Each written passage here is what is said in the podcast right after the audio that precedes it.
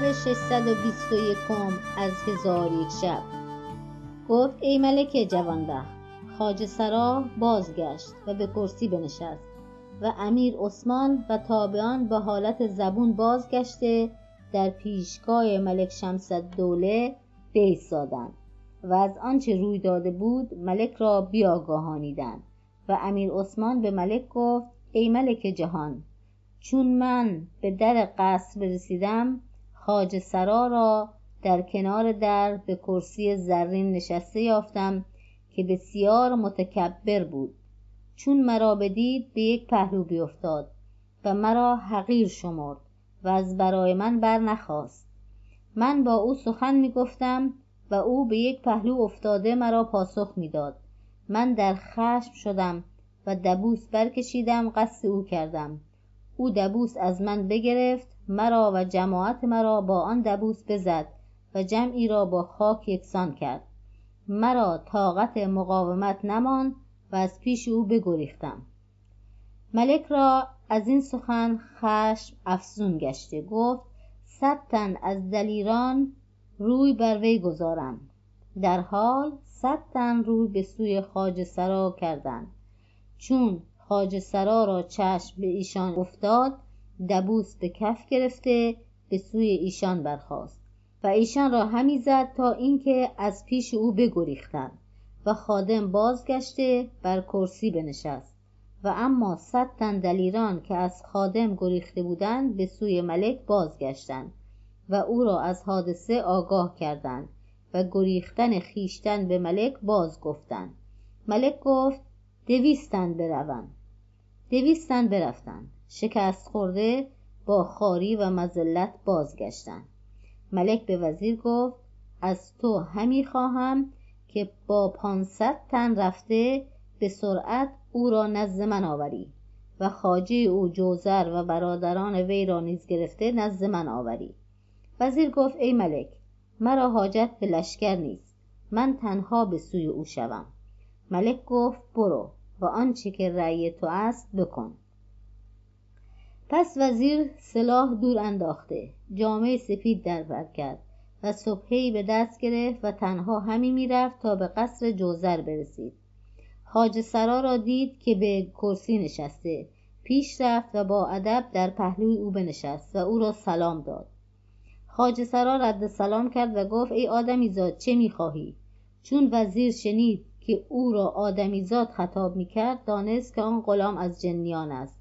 از بیم او اندامش لرزیدن گرفت و به او گفت یا سیدی خواجه تو جوزر در اینجاست یا نه؟ گفت آری به قصر اندر است. وزیر گفت یا سیدی نزد او رفته بگو که ملک شمس الدوله از برای او بزمی فرو چیده و او را به مهمانی طلبیده. سلامش همی رسان و می‌گوید که منزل ما را شرف از قدوم تو است. خواجه سرا گفت تو در این مکان بایست تا من با خواجه مشورت کنم.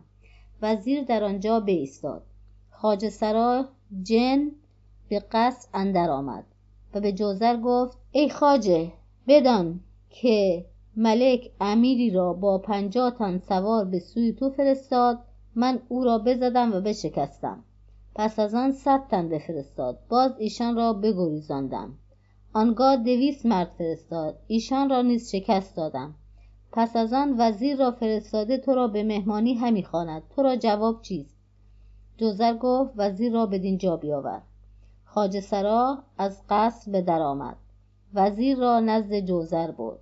وزیر جوزر را از ملک بزرگتر یافت و از حسن بنای قصر حیران شد و خود را نسبت به جوزر بسیار پست دانست. آنگاه زمین ببوسید و او را دعا گفت. جوزر گفت ای وزیر چه کار داری؟ وزیر گفت یا سیدی ملک شمس الدوله دوستدار تو است. تو را سلام میرساند و بسی تو را مشتاق است. بزمی فرو چیده قصد مهمانی تو دارد. جوزر گفت چون دوستدار من است از من او را سلام برسان و بگو که او نزد من آید. وزیر همی خواست که بازگردد. جوزر خاتم به در آورده دست بر او بمالید. و خادم را بخواست. و به او گفت حله از بهترین حله ها از بهر من بیاور. خادم حله فاخر بیاورد. جوزر به وزیر گفت این حله بپوش.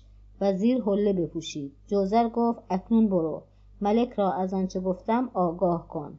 وزیر بیرون آمده و آن حله که مانند او نپوشیده بود در برداشت چون نزد ملک درآمد حالت جوزر به او باز گفت. خوبی قصر و آنچه که در قصر بود به ملک بنمود و گفت جوزر تو را مهمان همی خواند.